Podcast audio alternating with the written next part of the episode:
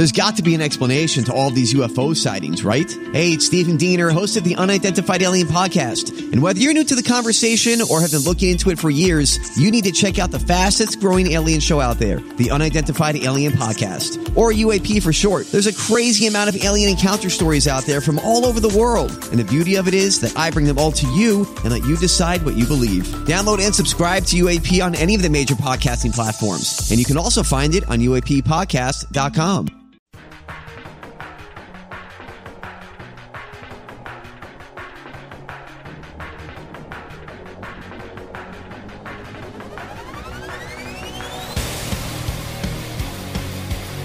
Yes, yes. Welcome into another edition of the Tim McKernan Show on the Inside STL Podcast Network from the HomeLoanExpert.com studios. I am your host, Tim McKernan, alongside executive producer John Seymour. And today we are very pleased to bring you an interview with former St. Louis Mayor Vince Schoemehl. And here is how I would summarize this interview as a tease, as we say in the broadcasting business for what you are about to listen to. Um, I would describe the first half of the interview as some of the most fascinating and compelling um, conversation from him uh, on data points regarding St. Louis uh, that I have heard. I, as I told, uh, he asked me to call him Vince, so I'll call him Vince. Uh, I would say Mayor Schoemehl, but he said Vince. Call. I asked. I said to Vince. I said this was like being in an incredible college course and just listening and learning, as John Mozeliak once said on the Ryan Kelley Morning After. Uh, I couldn't have been more just engrossed uh, by some of the data points he was he was saying about St. Louis uh, and what has transpired over the last. I guess a lot of it went back to like specifically like 1970, but um, just a lot of detail on what has happened and where things are now. And then the second half, I'm not going to uh, spoil it here, but we did get into uh, a follow up on the conversation I had with former St. Louis County Executive Gene McNary regarding the St. Louis football Cardinals leaving the city and the details on that, and uh, asked Vince if uh, he could corroborate Gene McNary's story on how it happened. Uh, he uh, politely disagreed and uh, then told his story for how he knew the Cardinals were going to leave the exact moment, and that'll be eye opening to you. And then also two franchises he thought were actually moving to St. Louis, but then didn't wind up moving to St. Louis. And I suppose in one case it was a, franchise he thought was going to move to St. Louis, and in another case it was a franchise uh, that called him to begin the process of moving to St. Louis. And uh, I'll give you a deep tease in this capacity. Uh, these two franchises have been two of the most successful franchises in their respective sports over the last 20 years. So, yeah, it's going to be uh, quite an eye opening uh, moment when you hear these stories. I loved this interview. Uh, there really haven't been too many where I go, oh, I didn't really like that one. So I recognize it's like every one of these is like listing off kids and going, oh, I don't really have a favorite. This one was different in the sense that it was super educational and then also learning a lot about some recent St. Louis history and then in a way St. Louis sports history. We're not talking about on the field or on the court or on the ice uh, but the business of sports and how St. Louis related to it, and learned all kinds of things. Uh, and then also, of course, even though he wasn't the mayor when the Rams got here, uh, some of uh, his thoughts on what transpired there. So, loved this interview uh, with former mayor Vince Schoemehl. So the, the table has been set. Big time recommendation on listening to it, and really so many of our uh, interviews they're evergreen. I mean, so many of them are evergreen. Uh, most recently, uh, former county or excuse me, St. Louis County Prosecuting Attorney Bob McCulloch. Have Governor Jay Nixon, former Governor Jay Nixon coming up, Joe Buck coming up. Subscribe to the podcast. Subscribe on iTunes or wherever you may podcast. Uh, and these will just be sent to your phone in addition to questions from the audience. Uh, we do two podcasts a week, one interview and then one questions from the audience. And if you could, leave a positive review. And if you like what you're hearing, I kind of feel like I'm almost like on Channel Nine. I'm asking for sponsorship, but it's it's that's the reality of the thing. It is a business, and we're kind of in the early chapters of local podcasts, and uh, and so you know, hey, it's it's a it's a grind to try and get sponsorship dollars on board. Even though I get ridiculously positive feedback on the content, uh, so people are clearly listening, and we see the numbers. Uh, email me, T. McKernan at InsideSTL.com, T. McKernan at InsideSTL.com. Now, we have sponsors who have been on board from the very beginning and they're getting their return, like Ryan Kelley and the HomeLoanExpert.com team. And Ryan and I were having a conversation, uh, and he said the average household debt, credit card debt, is $16,000. I had no idea about that. It's a huge number. And unfortunately, with interest rates, it's almost set up that people might have the purest of intentions in getting out of credit card debt, but the system is set up, in particular with interest rates, that you can't. And so here's the way that you actually can, but you have to go from an outside the box perspective. And that is with a cash out home equity loan. And you can do that with Ryan Ryan Kelley right now at the homeloanexpert.com. And now you're going from whatever your credit card rate is, which is super high, versus the rate Ryan can get you and now you have just changed the game for yourself for the better. He's online at the homeloanexpert.com. Get out of credit card debt, capitalize on the housing market surging and interest rates still being low. It's the perfect formula for you. Go to the homeloanexpert.com, the sponsor of our studios here on the Tim McKernan Show, along with James Carlton, who has been with us from the beginning and very grateful for his support. Uh, much like Ryan Kelley, I've gotten to know James here since he started advertising. Ryan's been advertising on the show, uh, the radio show, going back uh, years now. James on the podcast from the very beginning. And I tell people, I said, getting to be associated with with our audience is a great thing because our audience will support the sponsors. But from my standpoint, now that I've gotten to know a lot of these people who have started advertising on the show, I go, God, I'm glad that I've gotten to know them because they do really get it when it comes to their respective industry. And James certainly does when it comes to insurance. He's a state farm insurance agent. His agency is in Webster Groves. And you can call that office at 314 961 4800 and you know you're going to get a real human being if you're calling during business hours, not automation. And you know you're going to get your questions answered. Or if you want to make the switch, as you should, 314 961 4800, they do all the work for you.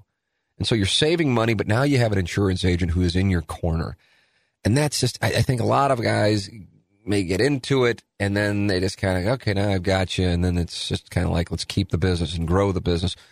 But with James, and he's not even my agent, I just had a couple things pop up, and I'm like, oh, you know, we're on the phone about advertising, but hey, by the way, and then it, it you know, not only does he give me answers, but then he goes into detail and sends me an email that it's, he just, he gets it. He really gets it, and he is a good guy who knows his business. 314 961 4800 or online at carltoninsurance.net. The homeloanexpert.com. James Carlton, State Farm insurance agent, and Johnny Londoff, Chevrolet uh, at Highway 270 in the Washington Elizabeth exit and online at londoff.com, where I got my wife's car recently. Know the Londoff family and thank the world of them. Uh, can't recommend them enough. Uh, those are our sponsors here on the Tim McKernan Show on the Inside STL Podcast Network. So if you love the podcast, and based on the emails, a lot of people do. I'm telling you, it's a, it's a business, and uh, the sponsors make it possible. So please support the sponsors, or if you are a sponsor yourself, please consider advertising on the Tim McKernan Show. Uh, we would love to have you and continue to bring this content to you twice a week with both our interviews and then questions from the audience. So this week, as I said, former mayor Vince Schoemehl in the HomeLoanExpert.com studios here on the Tim McKernan Show. So we were just discussing you were mayor at 34 years old, which is something else. What were you doing? Did you have your eye on being mayor, like when you were in your teens or something? well, I, you know, I got elected to the board of aldermen when I was 27, and I, uh, uh, I like politics, and I like, I really care about the city a lot, and I, I just felt uh, uh that I had an opportunity to get elected, and so I went after it. Uh-huh. And you ran in 1981. 1981, served until 93. That's a nice run, three terms. Yeah. Um, when you won, what was the theme of your first campaign, Vince? My slogan was for a proud St. Louis. Nice. And I used to tell people I am tired of apologizing for St. Louis. And we've got we're a great city. We've got a lot of great assets, and we need to stop apologizing and start bragging about who we are and what we have here. It's amazing to hear you say that because I feel like if someone were to run in 2018, they could also use for a proud St. Louis. That's exactly right. Yeah. And I don't know I don't know what that says, but I tell you this. Now, of course, I was we were just talking about how uh, I'm about the same age as as uh, your your son Tim, and so I can't recall specifically as well, of course, the 1980s, but I felt like St. Louis was in a better position in the 1980s than it is right now. I could be wrong. That's a feeling. Yeah. That's not data. No, I think the the data is pretty clear that we were in a better place and we were headed toward a better place as the city proper. But keep this in mind. I mean, the city of St. Louis uh, cannot make it on its own, and there's all sorts of research done now. The University of Pennsylvania, the Brookings Institution, other places that regions are going to be the things that are going to define economic centers of activity. I mean, you have cities now that have 20, 30 million people. Well, you talk about them being cities. We're not cities in the same way that the city of St. Louis is a city. Right. They, they, you know, I believe there are, I believe there are like 34 mayors in London. Now, I just heard the mayor of London on NPR this morning talking about uh, uh, the murder rate over there. They've had 74 murders this year, which is outrageous for, for London. And um, but he is the mayor that's elected citywide. He's the but they have all of these other small municipalities that have certain um, certain powers, responsibilities, etc. And so it's really figuring out how you're going to galvanize the region of, of St. Louis uh, into an effective organization that can compete in the world economy. And that's going to, it's more complex for St. Louis. I mean, you think about what are the hot cities in America today? Well, you got Miami and you got Atlanta and you got Boston and Denver and Austin and Nashville and, you know, mm-hmm. and, uh, San Francisco. What do they all have in common? They are all, their entire SMA, which, you know, the metropolitan area, is within one state. Hmm. And so when you go to put together your economic development strategy for San Francisco, you just go to Sacramento and you plug right into the economic development strategy for the uh, for the state of California, and you get support from California. So, you know, in both Missouri or in Missouri, in both Kansas City and St. Louis, we're right on a boundary with another state, and we are both in competition. I mean, the amount of bad blood that was created over uh, the NGA locating to North St. Louis instead of uh, out at uh, the the uh, Mid America Airport. It's palpable, and it's cause and those sort of things cause long term damage. We've got to find a way to bring the Illinois side of this region together with the Missouri side, and we've got to uh, invest in whatever that entity would be what I would call the commanding heights of the economy. So the aviation assets, the uh, marketing, the assembly of land and the marketing of land uh, to to bring in new development, uh, the marketing to residents. I mean, all those sort of things matter on a regional basis because I'll tell you, you go to Europe, you go to Asia, you go to China, any place, we're just one place. We're St. Louis. Mm-hmm. And they don't care that we've got 90 municipalities or that there's a river separating us from downtown St. Louis and, and St. Clair and Madison counties. They don't care about that. They're making decisions that are at a macro level, and we have to prepare ourselves to play at that macro level. What do you think is a solution to to a, you know honestly when I have people in here and we were talking about uh, Mark Mantovani, who is running for St. Louis County Executive. I know you endorsed him uh, mm-hmm. recently. A lot of people talk about the city county, the potential for merger. That's not necessarily Mark's position, right? Um, but I haven't really heard talk about the quote unquote bi state issue, and I don't even know if that'd be the proper way to describe it. But I, I but when you bring that up, like yeah, that is a that's a real thing. Uh, what is a real potential solution? Well, there are there are regional uh, what they call COGs, councils of government, that are required under I think 1966 statute or something. Ours is East West Gateway, and their governance structure is is very healthy, I think, because they have all the local elected officials uh, and then they have some regional citizens. And then we have the Bi State Development Agency, and I'm on the board of the Bi State Agency. And uh, Mayor Krewson and uh, uh, Steve Stenger have tried to get rid of the entire board because they're upset with some stuff.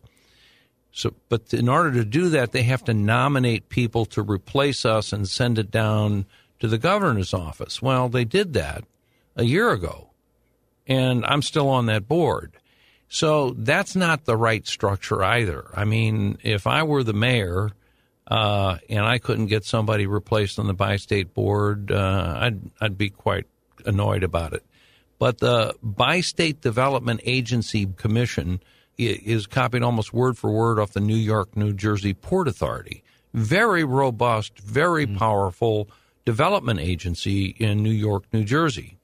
So I think one thing we need to look at is merging the bi-state development agency compact, which is very has a lot of authority, but put it together with the governance structure of East-West Gateway, so that you don't have so that the local elected officials have real control mm-hmm. over it. And then I would include some independent appointments from the governor of Illinois and the governor of Missouri, two, three people, with the idea that you would want the economic development director from Illinois and from Missouri and maybe the highway commissioners to be members of that of that board as well, so that we're plugging into the economic development strategies for the state of Missouri and the state of Illinois. We are historically located on a on a state boundary, we have to manufacture a vehicle that allows us to grow uh, with uh, without getting into the internecine debate of whether or not the growth takes place in Missouri this time, in Illinois the next time, whatever. We've got to find a way to just make this region grow. That is a it's it's a great topic. It, I haven't heard it discussed very much, especially versus what I feel has become uh, certainly discussed quite a bit, and I don't really know what was the impetus for it. I feel like the Rams moving played a large role in it, the MLS vote. Uh, Ferguson certainly was a, a signature moment of self examination for the region. But people, of course, have been talking about the city county merger and then a lot of attention to all of the municipalities on that. Right. Of course, you were the mayor of the city of St. Louis, so municipalities not necessarily at that point uh, something that you were involved in, but you obviously monitor the region very closely. What is your opinion on those two topics, the municipalities and the merger? Well, I, I think there's uh, position is, and I think he's right, and Charlie Dooley told me he's right, and a bunch of mayors from St. Louis County have told me he, he's right. I think a merger of the city and the county is not possible politically. I think it may be possible to get the city to re-enter St. Louis County and become like the 90th municipality. we will have our, you know, our own balance sheet. We'll have our own financial challenges. Uh, you know, the county is not responsible for uh, the, you know, Webster Groves or Pine Lawn or any other community, and it wouldn't be under those circumstances. But there is a psychology uh, when you have a mayor who is sort of identified historically as the leader of the St. Louis region, and then you have a county executive, uh, you know, it's almost like you hear one thing from one person, you go to the other person to get a, a, a different uh, opinion or a second opinion. You know, there there was an organization that uh, Al Cervantes founded back in the '60s. It was called uh, the St. Louis Ambassadors, and you know we reignited it in '81 when I went into office and you know it became quite successful. We had about a thousand members. Kim Tucci was running the thing, and it was uh, quite robust. And then McNary and I got in an argument about where the football stadium should go. Okay, and up until then, Gene and I had gotten along very, very well, but a big major issue came up, and the business community wanted it downtown. I wanted it downtown. We made it an extension of the convention center, etc. But Gene started, Gene McNary started an organization called the County Counts. Okay, you got the St. Louis Ambassadors, then you got the County Counts. And it's almost like if you think of the name, it was like the county's important, okay? And I think there's been that tension between the city and the county uh, for lo these many years, and I think it's it's time that we get over that. That if the city were just one more municipality in St. Louis County, uh, it just makes it easier for us, at least on this side of the river, to kind of get along. The other thing I would I would point out is that, you know, we need leadership in this region, and and it doesn't matter who the mayor is, just doesn't matter who the mayor is. The city cannot provide leadership for the entire region right now. I mean, we've got too many financial problems in the city, too many issues around equity that just need to be dealt with. The school system is is improving dramatically, but it needs to heal for a while. And so, I think for the next decade or two, you're going to see the leadership of this region. It just has to come out of St. Louis County. St. Louis County has got a million people. It's uh, over a third of the population of the entire region, and there's an opportunity. And I, you know, I'm going to put in a pitch here again for Mark Mantovani. He's a guy who can think big. He can see over the horizon a little bit, and he's the kind of guy who I think can pull the county together and really provide leadership for the entire region. Mm-hmm. It's not going to come out of the city because we got too much to do there just to stay afloat. And so it's got to come from the county. And I think Mantovani is the type of personality that will see it and has the has the leadership skills to bring people together. Would Mark Mantovani, would his office have the ability to create this additional municipality that is the city of St. Louis? What is the procedure for something that substantial?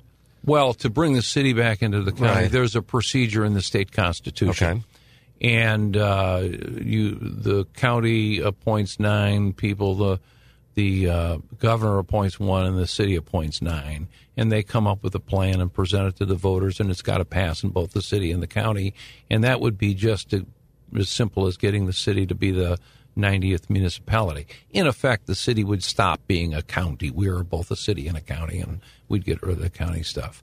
But the biggest thing is that in both the mayor's platform and in the St. Louis County uh, executive's platform, these are all uh, soft skills. These are leadership skills. I mean, there's nothing in the county charter that makes the county executive the, uh, you know, the the person that calls the agenda together for for the St. Louis region. Uh, you know, I I was in you know when I was in the mayor's office, I was pretty widely recognized as a strong leader. But there's nothing in the in, in the city charter that gives the the mayor a lot of uh, a lot of power. It has to do with the vision and the leadership skills of the person that's filling that role. And I think you'll find with Mark Mantovani is that he's a guy that can see a bigger vision and can then articulate it and get people to follow him. I mean, that's what a leader is, is a person that can see what's possible and and uh, get people organized to follow that that direction. I've had some uh, older people in studio here and had some conversations with them. Scott Ogilvie uh, Megan Green was in as well. I feel like right now the Board of Aldermen is quite divided. Uh, they acknowledge that as well. Some of it's rooted from something as simple and really kind of surprisingly almost adolescent in social media behavior. Uh, and then recently we had the discussion on the redo vote to reduce the wards. Mm-hmm. As you observed that, uh, what is or was your opinion as you saw that playing out? I think reducing the size of the Board of Aldermen uh, is a minimal step toward getting the city to start reorganizing its uh, its financial status. I mean, we are we're in serious uh, financial difficulty in the city. We've passed a couple taxes in the last year that I think will help, but I think getting the city organized so that it can can critically assess its situation and then have the wherewithal to be able to actually uh, implement the changes that are necessary it's going to take some level of change at the Board of Aldermen. And, uh, and uh, I fully support reducing the size of the board. I'm curious because you were in the trenches. I mean, you were the general in the trenches, for better or worse, whether mm-hmm. things were going well or, poorly. Uh, that's the name of the game. When you're the leader, you get the, the credit, perhaps sometimes too much, and you get the blame, uh, even if you didn't have anything to do with it. That's the deal. Uh, and I'm curious in your time, in those 12 years as mayor, did you see things changing around you or in City Hall?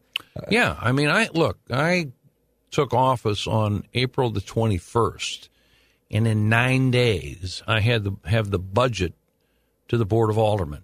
I laid off 1,603 people in nine days. And I took the size of the city employment from 11,387 down to about 4,500 in three years. Okay? Wow.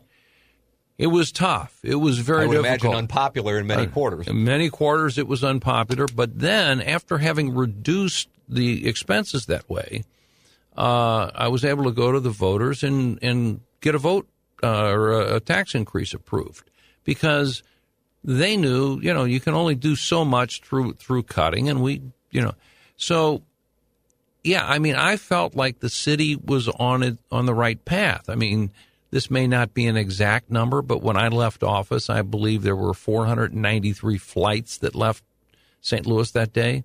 Uh, now, remember, TWA was headquartered here. That didn't happen by accident. I was deeply involved in the merger uh, in, in, Carl Icahn's purchase of TWA. I told him I'd help, but I wanted the headquarters here. Uh, I, I helped them acquire uh, Ozark Airlines.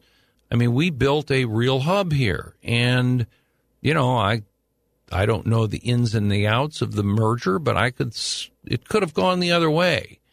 You know, TWA could have purchased American Airlines. It uh, just it's you know, and and it has to do, I think, sometimes with the attitude of the civic leadership uh, that you can, in fact, impact what the business leadership does. So I, I, you know, the, the point is, is that I look back on my 12 years in that office and yeah, we lost a little bit of population, but most of it was due to the shrinkage of the size of the households in the city. And that's just, that's a demographic that we pretty much leveled out the number of occupied households. Here's an interesting little factoid. I just did this the other day. With the number of occupied households that we have in the city today, if we had the same size of household, uh, number of people in, living in a household as we had in 1950, we'd have 570,000 people in the city today. Really? Yeah. Wow. And that's, but that's the impact of I'm one of 11 children. Oh, you know, are you really? Yeah. And so you know, we had a pretty we had a pretty good nose count in the house in 1970. By 1980, it was my mom and dad and my younger brother and sister, and that was it. Yeah. You know, so you know there are sometimes there are macroeconomic trends that you can't do anything about. But here is here's the reality. Since 1970, the entire St. Louis region, not the city, not the county, but you know. Madison County, St. Clair County, St. Charles County, and others, we have grown zero. There has been no additional movement of people into the St. Louis region. People talk about how fast St. Charles County is growing. St. Charles County is simply the spillway for this region. People are leaving the city for the county. They leave the county for St. Charles County. St. Charles County on paper looks like it's growing. It's not growing. It's just, it, yeah, it's growing as a subset of the region, but the region as a whole is in paralysis. And we need to put together some thinkers in important civic leadership positions. And I think Mantovani's one of them who can galvanize the rest of them and get to thinking about things of this nature. I mean, you cannot, I think this between 1970 and today, I think the United States population grew by over 100 million people. And we're the same. If we had just kept pace with the national uh, with the national population growth on a percentage basis, I believe we'd be about 4.8 million people in the St. Louis region today. That makes this entire conversation a different conversation. So then my question is, and, and, and again, you were in the trenches for 12 years of it, and obviously are still uh, in tune with what's going on. I'm sure plenty of people are listening and going, that's fascinating information. Their question would be, why hasn't there been growth? Well, I think there is no one whose job it is every day to get up and say, okay, how am I going to get 50 people to move to St. Louis today? What am I going to do to get, you know, RCGA, uh, uh, regional chamber, they focus on getting businesses here. Okay. Uh, the Convention and Visitors Commission, they vote on or uh, focus on getting conventions and visitors to come here. But it's no one's job to look at the overall health of the region. And I would argue that's because there's no one entity whose responsibility it is to see to it that the entire region grows. And it's entirely different. By the way, we'll have all kinds of problems 20 years from now when this is all turned around and St. Louis is growing rapidly. We'll have all kinds of problems managing growth. But managing growth and managing decline are very different things. You would have never seen in a growing environment, you would have never seen this argument between Illinois and Missouri over where the NGA goes. They got 2,000 acres over there at that airport. You know, and, and just picture this. You need on each side of the NGA building, you need a clear span of grass, okay, on all four sides, 500 feet long on each side for security reasons. You know, I don't want anybody creeping up on you, right? Mm-hmm. I mean, that's one and two thirds football fields mm-hmm. on every side of that building.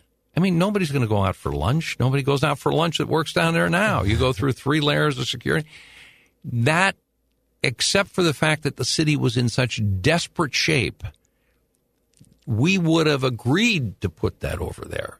That's where it makes most sense. And by the way, the one thing I'll tell you we're going to have more of 10 years from now than today is going to be spies. And the ability to grow uh, in the location where they're going is going to be severely limited. And so we we made a bad decision, but we made that bad decision because we are so desperate for growth if we could figure out how to get together and really talk about how are we going to grow the region and then what properly be- belongs where. I mean, this is a national security uh, asset, and it could have been on the grounds of one of the most important uh, Air Force institutions or uh, in, uh, installations in the world. Mm-hmm. And instead, we're kind of forcing it into a neighborhood – that has a lot of other options if it's if we were in a growing environment. Why did have have and did so many companies move out of St. Louis over the last thirty years? What was the cause of that, in your opinion? Uh, you know, I don't think that it's that we've lost so many. There have been mergers, right? Okay, and believe me, for a long time, St. Louis was the beneficiary of a lot of mergers. Uh, we've gotten into a world economy uh, where you got a Monsanto that's a world footprint and Bayer that's a world footprint. and and in May Company and um, uh, I forget the name of the company that bought them, but uh, that could have gone either way. I mean, it's quite possible that Bayer could have uh, or could have been purchased by Monsanto. It's quite possible that, uh, in fact, I believe the May company should have been the surviving company in, in, in that merger. But I think a lot of it has to do with the local attitude and the and the local the image of the local community worldwide. It would have seemed odd to many people in Europe for Bayer to be acquired by Monsanto because, frankly, you know, if it weren't for the Mississippi River and and uh, uh, Tom Sawyer, there wouldn't be a lot of people that had ever heard of St. Louis. We don't do a good job of projecting a world image, and uh, you know, so I look at this now, and you know, I mean, I got I got almost forty years of perspective after having been elected mayor. I, I see it a lot more clearly now than I did back then. It's interesting. A lot of what you're talking about is is attitude, is psychology, and I do feel like there is almost a self deprecation when one talks about being from St. Louis, a lack of. I go confidence. back to I go back to 1981. My slogan for a proud St. Louis. I mean, I I used to say it then, and I say it now. I'm tired of apologizing for St. Louis. It's a great city. We have serious problems.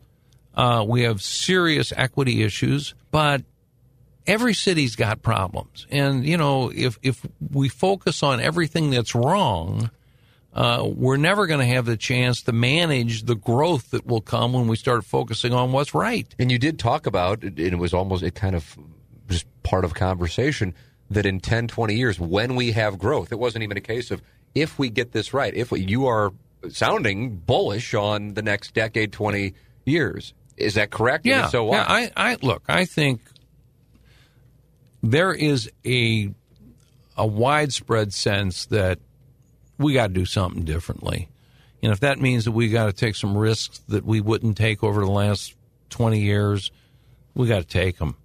We've got to figure figure out some key questions, and this is not going to get solved. Uh, uh, with just the city and the county. Yeah, we're the center of gravity of the region, but we're not the region.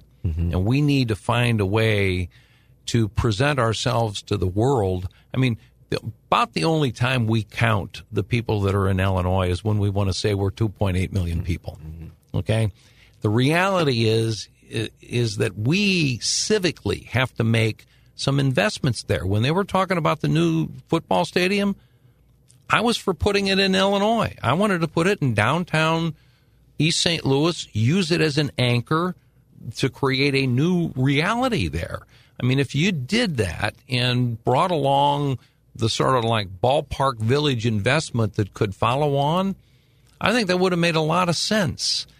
You know, I, I just think we have to stop thinking about, well, it's got to be downtown. It's got it ought to be, you know, in fact, I think downtown ought to expand its downtown Inc. ought to expand its boundaries and include East St. Louis, because downtown is never going to be the center of this region again if we don't bring back East St. Louis and the Illinois side of the river.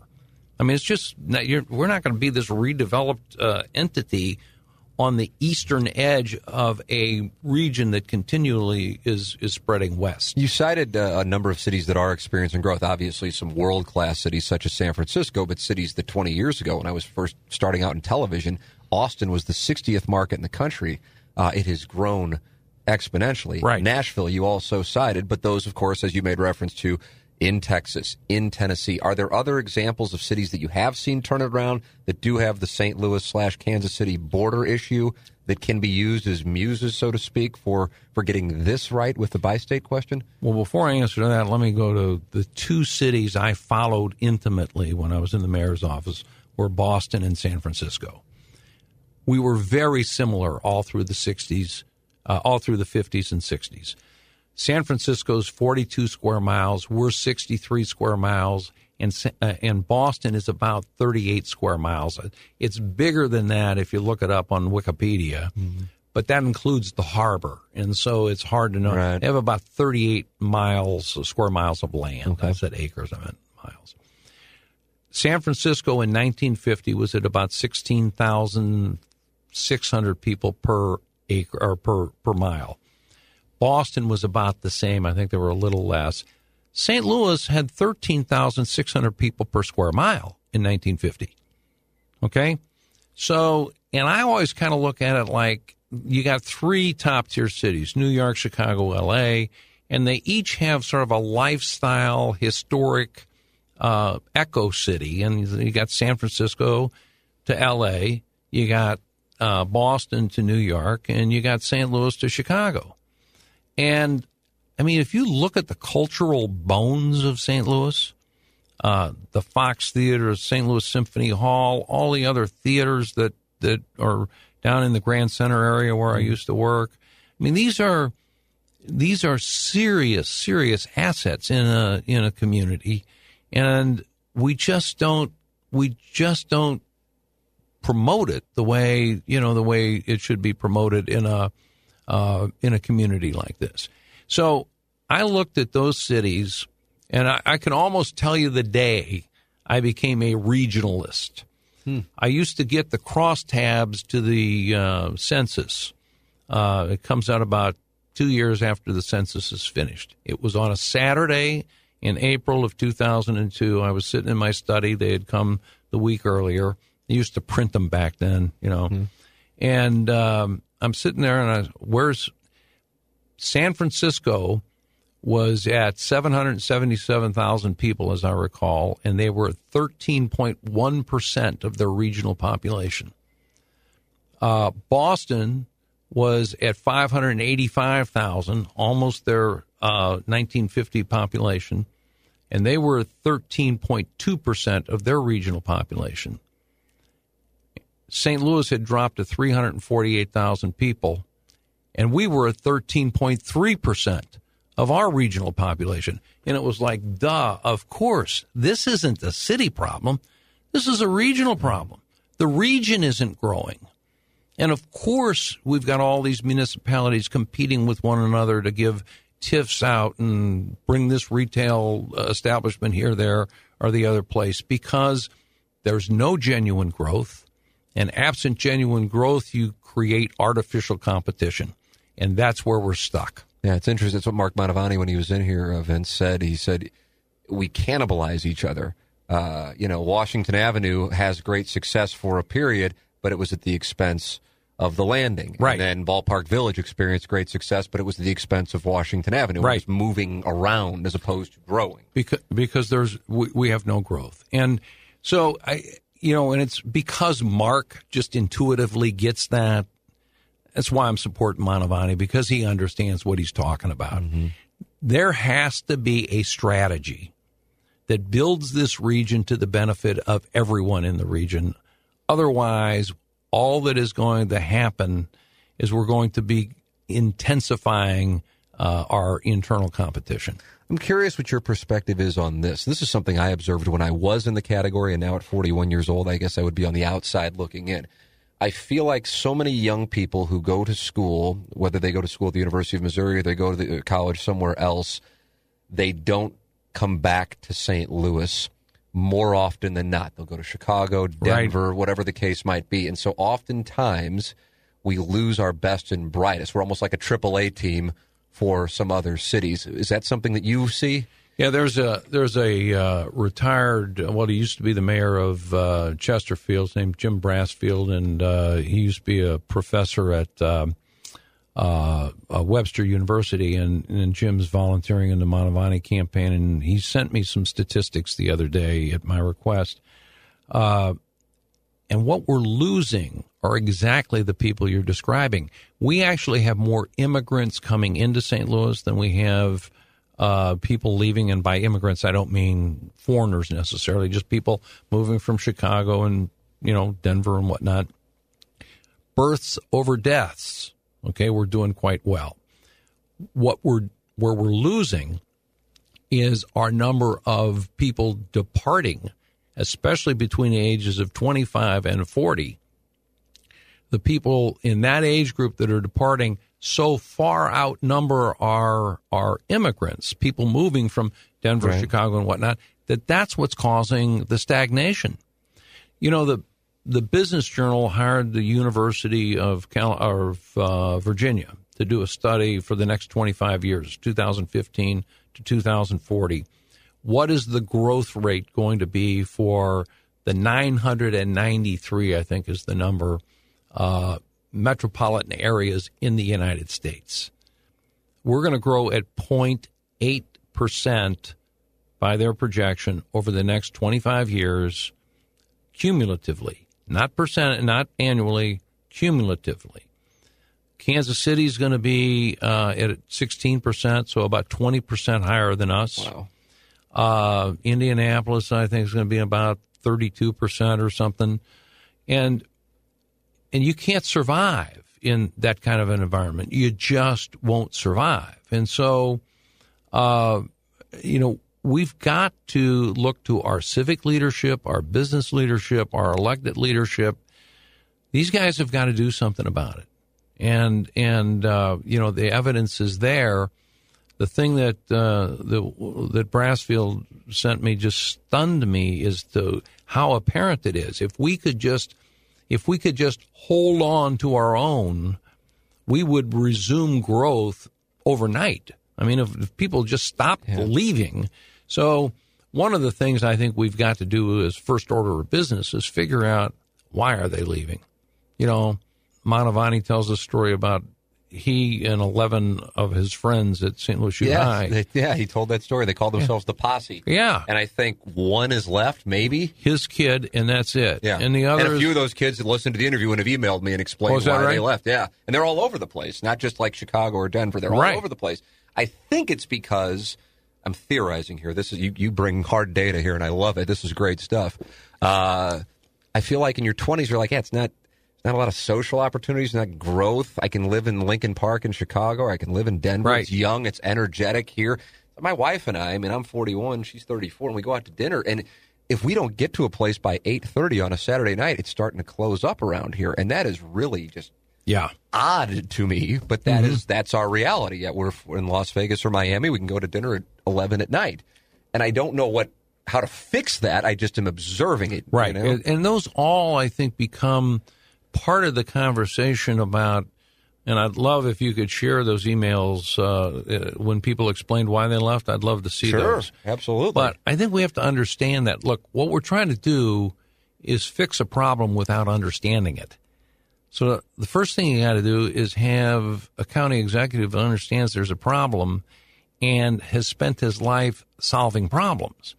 I mean, what we have to do is understand the nature of the problem. The nature of the problem is not that we don't have enough money to buy trash trucks in the city. We'll figure that out. That one that one we can handle. What we need collectively is a vision that says, you know why all the 25 to 40 year olds are leaving is here, here, here, and here. Mm-hmm. So, how are we going to address that mm-hmm. problem? Is it getting a group of restaurateurs in certain districts together to understand? Look, here's the hard data. This is why people are living, and here are the people you can market to. I think a good part of the problem is that nobody aggressively markets St. Louis. I mean, nobody is on social media uh, aggressively selling the points that uh, we do in certain industries. Uh, in, in the tourism industry, the CVC does very well. I think in companies that are looking to relocate, I think we do a pretty good job of reaching out to them. I don't think we're closing at the rate we would be if we had a a better reputation. Yeah. You mentioned uh, how uh, supportive you are of, of Mark Mantovani. As you look across the region, and I'm asking because I'm legitimately curious, because clearly you're uh, very plugged in.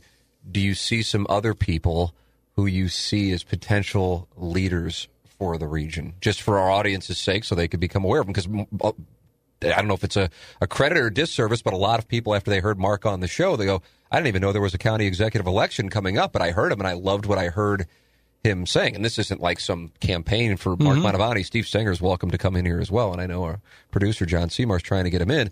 but it made them aware. So that's Sure. why I'm asking. Yeah, I, I think Mark Kern uh, over in St. Clair County uh, has been county exec there, or they're called county board chairman. Uh, I think he has a vision for what East St. Louis could mean to the region, and uh, and what the what the air, airport Mid America Airport could represent. I don't know the new county chairman in Madison County very well. I've had lunch with him only one time. I was impressed, but as I say, I've only met him one time. Out in St. Charles County, we have uh, probably the the most accomplished historian in, who holds public office uh, in the in the state of Missouri. Uh, Steve Ehlmann has been uh, uh, well, he, he was a state senator. He understands that level of government, and, and he's been a county exec out there. I think now for I think he's up for election. I think this will be either his third or his fourth term. So he's got a lot of perspective. He's a very smart guy, and his, every time I'm in his office, he says, "You know, look right out there," and he points across the river. That's St. Louis County right there. He said, "You know, it's not. It, it's across the river. You know, so." and he gets it. You know, I think the city's going to be preoccupied for a while, as I've said, with just the mechanics of running a city. It's going to take a good while to get things sorted out there. So I think the leadership has got to come from Mark Mantovani in St. Louis County. You know, uh, St. Clair County has lost population. Madison County in Illinois has lost population. St. Charles County is, I described as sort of the spillway. They're growing, but they're only like 350,000 people. St. Louis County has a million people. And, you know, when you look around the region, you say, where does it have to come from? It's got to come from the guy that represents a million people and probably the fastest growing uh, uh, business base in the in the region as well, just by given the amount of geography. I, I imagine when people listen to this, Vince, they're going to go, "Boy, this guy, he knows his stuff. This is great to hear. Uh, it's good to hear somebody who is bullish on on the region and growth uh, being so uh, important, of course, here over the next 10, 20 years." And going, well. What, where, where did he go? You know, I mean, you were you were you were you were there for three terms. I'm, a lot of our listeners are in their 20s, 30s. Uh, so may not remember. I remember. I think you actually came to my. I grew up in South City, Mm-hmm. and I think you knocked on our door, and I answered the door, and I go, "Oh my God, the mayor's at the door." and sometimes I think I imagine that. Did you go door to door? Oh, and- sure, Did sure. you? All right. Yeah, So yeah, you yeah. did it. So you got it. You understood what you got to do. Yeah. Um, but you ran for. The plan was to run for governor in '93. am I 92. I ran in 92. I lost Mel to Carnahan in the primary. in the primary. How close was that race? Uh, I came within a couple million votes of giving Mill, Mill a political weapon of his life. That's out of language. It was uh, it was horrible. What went on? I mean, I'm sure you look back on it, and, and Well- I mean, you're popular mayor in St. Louis. Is it just tough to, to reach out state? Is that what it gets down to? uh, Gene McNary had run for governor, uh, I think, four years before me in the Republican side. He said, Vince, St. Louis is so resented, don't do it. Uh, Tom Eagleton tried to talk me out of it. He said, Vince, you ju- I can tell you, you, you run for senator, run for, but don't run for governor because the rural communities are highly dependent upon the the state government for direct services and and and he was talking about things like agriculture and highway uh, uh, maintenance and things of that nature that to us mean fixing a uh, uh, an interstate highway intersection or something. To people in rural Missouri, it's g- being able to get their farm products to market. And he said they just take a different view of the governor's office than they do of anything else. And he and he said, so he tried to talk me out of it. I was too hard headed. I didn't. I lost badly, and and then I went into private business for a few years, and then in 2001. I went to work uh, uh, running uh, the Grand Center redevelopment area uh, around the Fox Theater and the um, and the uh, uh, symphony, etc. Did you, when you look back on that '92, do you go, ah, I wish I would have gone the senatorial route? Or, or I mean, what, what if you could go back, especially since you were getting this Yeah. counsel, which I, of course, wasn't aware of? Is that is that what you Well, would have I- thought? Maybe that would be the play. I don't know. I mean, I uh, I enjoyed making decisions. I'm not sure I would have been very effective Yeah. as a United States senator. Uh, you know, it's just uh, you know I'm not that passive. I uh, uh, and uh, I, you know, there's an old saying in politics. You know, your friends come and go, but your enemies accumulate. and so, after 12 years as mayor, you know, I I had a lot of people that didn't like me, and they weren't all wrong. I mean, after 12 years, you can't get everything right, you know? And so, you know, I just felt it was time to move on. And, uh, you know, I've talked to my son Tim about that. He said, you know, in retrospect, he said, you know, I think it was a good thing you didn't run for a fourth term because, you know, as painful as it was to get, you know, I mean, I'd rather get beat the way I did. I got beat two to one in the governor's race. Okay, I'd rather get beat that than by 14 votes. Than go through what Al Gore, for example. Right. Yeah. Yeah. So I, uh, uh, so my, uh, you know, uh, so I look back on it. I had fun doing it. I love public policy. Uh, I love these public debates. Um, uh, you know, but I, I do it from the sidelines now. And uh, and when I see somebody like uh, Mark Mantovani, who I believe can make a real difference, I, I dig in pretty deeply to help out. You mentioned Gene McNary. You mentioned him running for governor in 1988, I gather. Um, he was in here uh, maybe a couple months ago, and we talked about the Cardinals moving and the circumstances that went on there. So take me through that, if you would, what you recall about your dealings with Bill Bidwell, and of course also with, at the time, County Executive Gene McNary and how that played out. Well, the day I I knew that the Cardinals were going to leave was about actually two and a half years before they actually left. But I was in a conversation with uh, some people from Civic Progress, the major companies in town, and we sort of did the broad strokes of what deal could be put together. And then I went and met with Bill Bidwell and I laid out that we could do this, we could do this. You said you need this, we'll do this, we'll do that. We get to the end of it. He said, "That sounds that sounds pretty good." He said that. He said, "Now, one caveat: I'm not going to allow any beer to be sold in the stadium." Okay. Now, I didn't mention any names as to where the money came from, but he knew where the money was coming from, uh, and and. I said, well, okay, well, I'll take that. But I mean, that was just, that was a condition that had never been mentioned before, but he, he just, he didn't want to be here. And um, so when he told me that there was going to be no beer sold there, that's when I started looking for another football team. And, um, you know, I got an option to purchase the New England Patriots.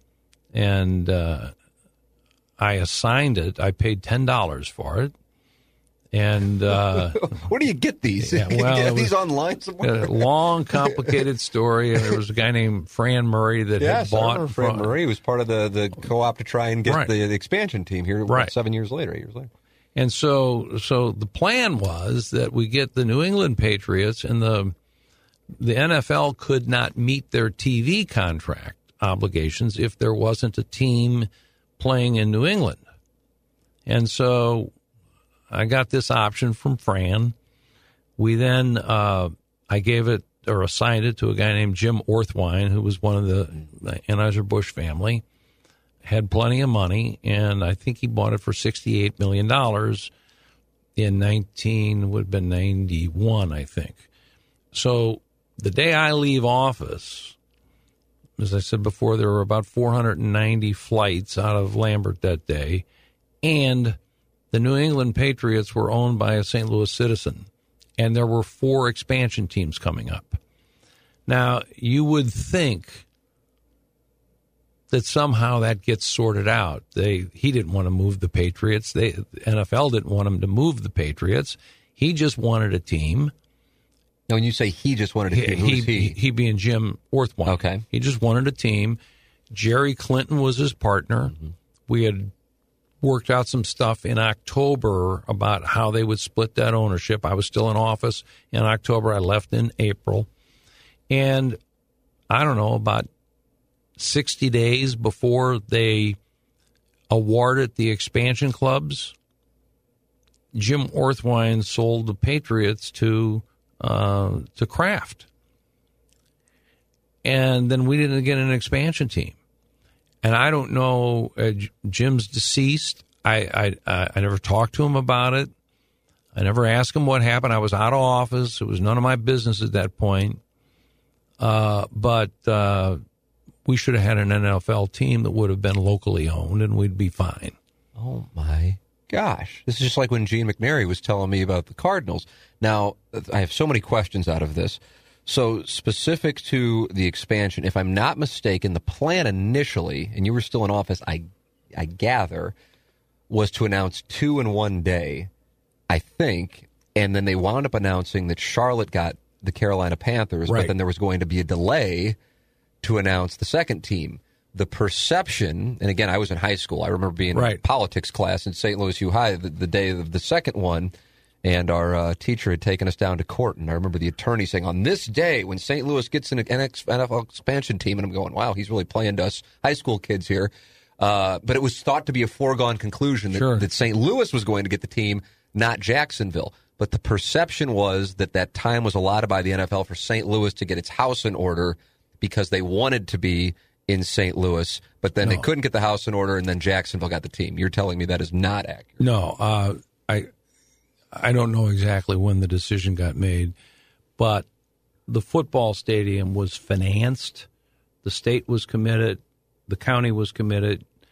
H. Milford had taken the uh, football tax on hotels. He had taken that to the voters in St. Louis County. We had already passed it in the city, and the state legislature had already passed it. So the state put in 50%, um, the county 25%, the city 25%. That's for the stadium. That's all in place. The the construction is, uh, I mean, Uh, when I say St. Louis in order, I mean maybe the St. Louis ownership group, not St. Louis. Like there was an issue with Jerry Clinton and Fran Murray, was there not? I, you know, again, there was an issue with uh, with uh, Jerry and and uh, Jim Orthwein, but I sort of I thought sorted that out in October in '92. I mm-hmm. left in April of '93, so in October of '92. I'd lost the primary. I had announced that I wasn't running again, so I wasn't really in the middle of all the talks at mm-hmm. that point in time. I mm-hmm. figured, you know, Jim owns the Patriots. They'll get this thing sorted out. So I don't think there was any question as to what the ownership was going to be. It was going to be Jim and Jerry, who were the two guys that had put money in. There had been a question about who was going to control the majority interest for a period of time. I I was in a meeting where that got settled at Chuck Knight's home uh, uh, on an, in an evening in October before I left office. I thought that was all settled, and I don't know exactly when they announced Charlotte, but uh, it was my recollection. Charlotte was first, and then Jacksonville was the jaw dropper, Right. Where they Right. it was Jacksonville over St. Louis, Right. Now you're not in office at that point, if I'm not That's mistaken. my yeah. My recollection is I wasn't there. but still, you're observing it, Right. especially since you had been Right. involved in it. Were you stunned when you? Uh, yeah, yeah, I was. I was stunned when we didn't get one of the first two. Right. You know, I mean, they either didn't believe that Jim would move the team, or they they were annoyed that maybe that was an unspoken threat. Uh, but I would have thought they were going to be one of the first two. And because you're already out of office, you did you ever have any dealings with Georgia Frontiere and the I met Los her- Angeles Rams? Met her a couple times, but no. I mean, I went to I went to a couple football games in her suite. That's pretty much it. The, the, I, I think some people look at it and go, "Oh, that clause in the lease," and I know you weren't in, but that allowed the Rams to leave was Right. just It's crazy. yes, yes. Yeah, I mean, that's a I mean, that's, that's a direct way and concise way of saying. I tell people very often I'm proud of the fact that I financed the stadium, but I'm more proud of the fact that I didn't sign that lease. you know, I mean that thing. Now, Gene McNary. So I, this is this is this is this is something I've been anxious to talk with you about.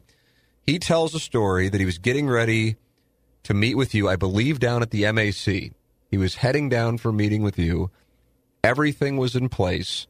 And then you got a call from some of the big guys in the city of St. Louis, I guess Civic Progress, perhaps. And they told you, Vince, if you want to continue with your political career, you're not going to sign off on this stadium being built out at where Riverport Amphitheater wound up being built. Is that an accurate recollection of what wound up taking place that led to the Cardinals moving? Well, no. right, but concise yeah, answer. but I, I, I have to tell you that uh, I never considered the uh, the stadium out at uh, Riverport or wherever it was, unless it did not have a lid on it. In other words, we we didn't want anything built that would be competitive with the convention center. And so I, you know, early on, and pretty much everybody was okay with this. You want to go out there, you want to build a football stadium. It'll you'll have a few concerts during the year, and you'll have you know a few football games, and you know that. But that's not going to make you competitive with the. Uh, and that this, by the way, was very early on. Mm-hmm. I, I, mean, after, and that kind of got blown out of the water by, uh, you know, they couldn't, they, they couldn't do the development on the, on the Missouri Riverfront without the stadium being competitive. It had to have a lid in order to be able to be competitive for, because they needed other events in order to justify right. and he thing. was talking about, and I was reading an article and at one time uh, attempting to buy the Blues from Harry Ornest uh, in 86, if I'm not mistaken. And when Gene was in here a couple of months ago, he said, Yeah, I was talking with the NBA about bringing a team as well. And I said, Really? And I said, What team was that? And he said, I'm not, I don't remember the team, but I remember being in New York talking with the commissioner. He goes, I think it was the Spurs. I thought, Wow, the Spurs, that's really super. Do you recall any NBA discussions? The night before we closed on the Blues, I got a call at home from the owner of the Spurs. Oh, my gosh. And he said, Don't do this don't do this. I'll bring the Spurs up there. I said, man, I got, I got bankers. I got lawyers. We are closing at 10 o'clock tomorrow. I'm sorry. I, I oh you know, you know, if you'd have called me three months ago, it could have been a very different thing, but you know, not today. So I want to finish with this one question, and that goes back to your meeting with Bill Bidwell, because the perception regarding the Rams is that Stan Kroenke, once he exercised his right of first refusal over Shad Khan, they were headed to right. Southern California. Period. Now I've had a conversation with Kevin Demoff. I spoke with him quite a bit throughout that whole process, and I said when he did that, you knew you guys were moving. He goes, no. He goes, I know people think that, and that's fine if people think it. He goes, but the truth is, we knew we were either going to get an incredible deal because of the lease from St. Louis, or if not, we would have the ability to move because of the lease and get a great deal in that capacity by putting it in, in the number two market in the country. With Bill Bidwell, what the revisionist history at the very least has been, Vince, is that he wanted to stay here, but that St. Louis, the city and the county, couldn't get it done to keep him here. And what you're saying in that meeting, if, if he's not going to allow beer to be sold, yeah. I mean, he's creating a self fulfilling prophecy of that team exiting. Yeah, I mean that's you know Bill didn't want to be here. Why don't you think he wanted to be here? Eh, it has to do. I think it has to do with some personalities. I mean, if you know Bill, he's not a big, robust personality.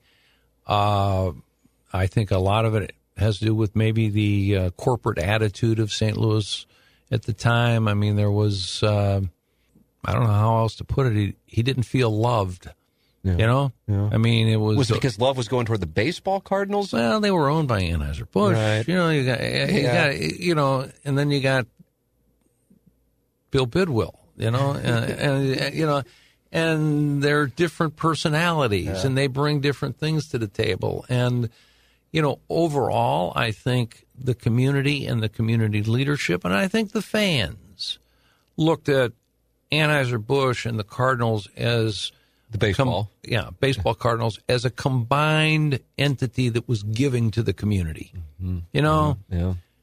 I think Bidwell got became viewed as a guy who was trying to extract something from the community. Mm-hmm. And you start off at very different places mm-hmm. when, you know, you're owned by Anheuser-Busch and you're putting a great team on the. I mean, I was in 12 years, took them to the three World Series. yeah, you did. You took them. I like that. You took them to three World Series. So it wasn't Gussie Busch. Yeah, it wasn't Whitey right, right. It was Vince Shame. That's now that's right. on the record. right. So I mean, so you kind of look at, at, at those comparisons, yeah. but when when everything's said and done, I mean, if Bidwill had wanted to stay here, we'd have found a way to keep him here. Yeah. But I mean, I sat in that in that room and I heard him say that, and I, you know, I can't even believe he said that. well, I know, and I went, you know, I reported back to the group that had been put together to try to put the team together, and I said, you know, here's what he said. Make of it what you will, but what I make of it is that we got to start looking for another, another team. team. Yeah.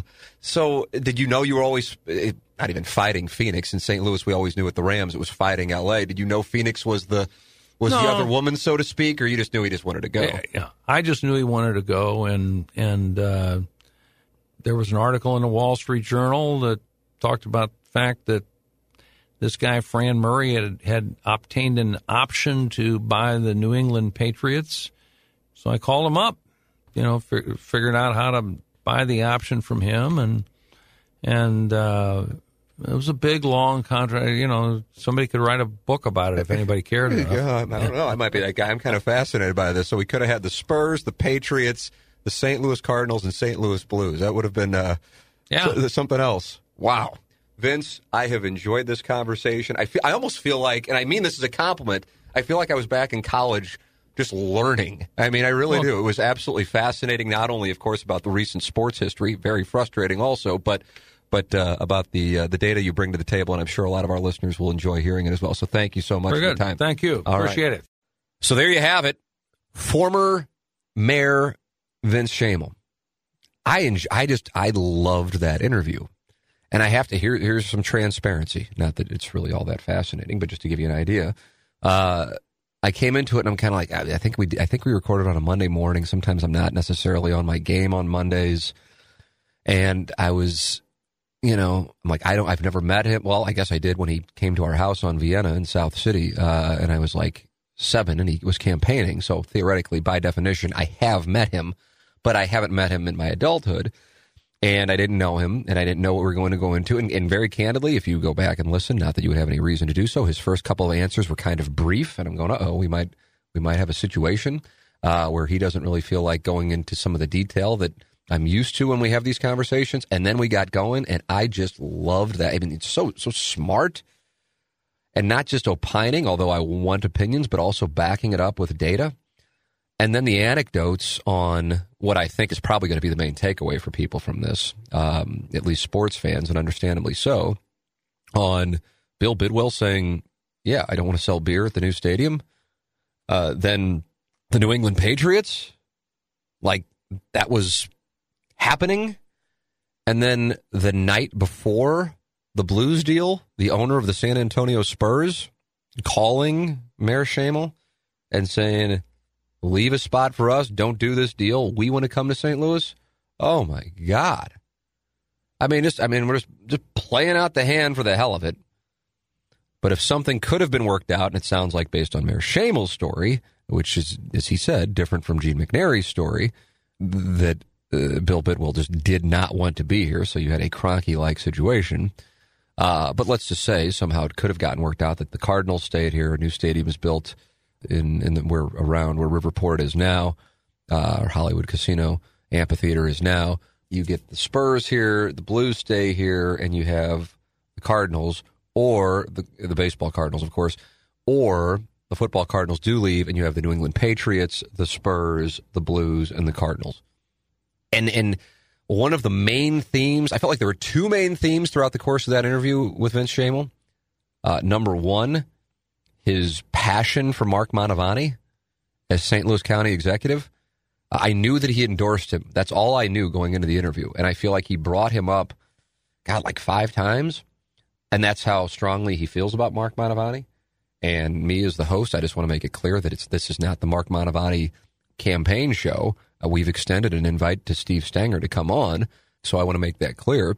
but I certainly liked what I heard from Mark Mantovani. But I also liked the chance to, to talk with Steve Stenger and and get his perspective. Point being, I try to give equal time and equal perspective. That's my reason for bringing it up. But he's clearly passionate about Mark Mantovani. Also, the psychology of being proud of St. Louis, as opposed to, I don't know if I would call it self-loathing. I used the term in the interview self-deprecating, and I don't even know if that's the right term. But not being apologetic about St. Louis to visitors or when you're visiting somewhere else and saying you're from St. Louis. Uh, and then that sets a tone. And I think there's something to that. It really gets down to is it chicken or egg? You know, uh, give the people something to be proud of, and you'll have pride outside of giving a standing ovation for a ground ball to the right side of the infield that advances a runner from second to third with less than two outs. Uh, there's there there's that but it sounds like he he is bullish, maybe for the same reason I am, on St. Louis over the next 10, 20 years. Uh, and, and and people have maybe heard me say that, and then they go, well, "Why do you feel that way?" Well, part of it is is in a sense, you know, game theory, in that if you see a, a stock that everybody's selling, you buy, and then if you also think the stock is kind of bottomed out, you you buy from a value standpoint. So it's not like I'm sitting here saying I think St. Louis is going to turn into Austin, Texas, and what they've done over the last 20 years. But um, I do think that over the last four to five years, there is now a recognition that there is a problem, and in order to start solving problems, you first have to have an acknowledgement that there is a problem. And that might sound awfully abstract, but I can picture it and I can and I and as a host of a radio show and I'm working in television now almost for 20 years in the market.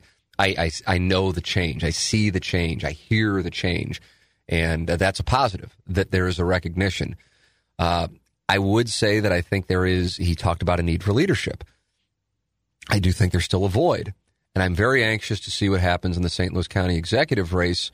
Um, because certainly Mark Mantovani is coming at it from there needs to be change. And listen, I'm not looking to become uh, governor or U.S. senator or anything. I am in it to run as the St. Louis County executive, and that's it because it's got to be fixed. And you know, he kind of says I did well for myself in his my career.